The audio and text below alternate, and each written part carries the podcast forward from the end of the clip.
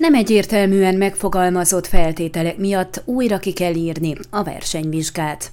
Nem volt teljesen egyértelmű a követelményrendszer, ezért ismét ki kell írni a versenyvizsgát a Csíkszeredai Helyi Rendőrség Igazgatói Tisztségéért, jelentette be szerdán a sajtónak Korodi Attila polgármester. Mint elmondta, két vizsgafeltétel volt, amelyek a pszichológiai alkalmasságra, illetve a fizikai erőlétre vonatkoztak, nem volt elég egyértelműen megfogalmazva, és emiatt különböző értelmezésekre adtak lehetőséget, ezért az eljárást előről kell kezdeni. A versenyvizsgáról szóló hirdetésben egyébként azok a megfogalmazások szerepeltek ezeknél a feltételeknél, hogy a jelentkező fizikailag alkalmas kell legyen az erőnléti vizsgához, illetve pszichológiailag alkalmas legyen fegyverviseléshez.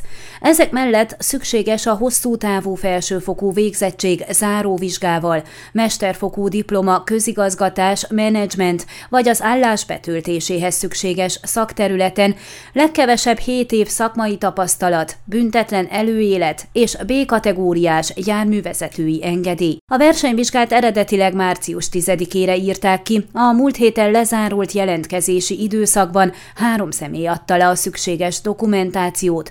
Közülük kettő volt csíkszeredai, egy pedig Hargita megye más településéről jelentkezett.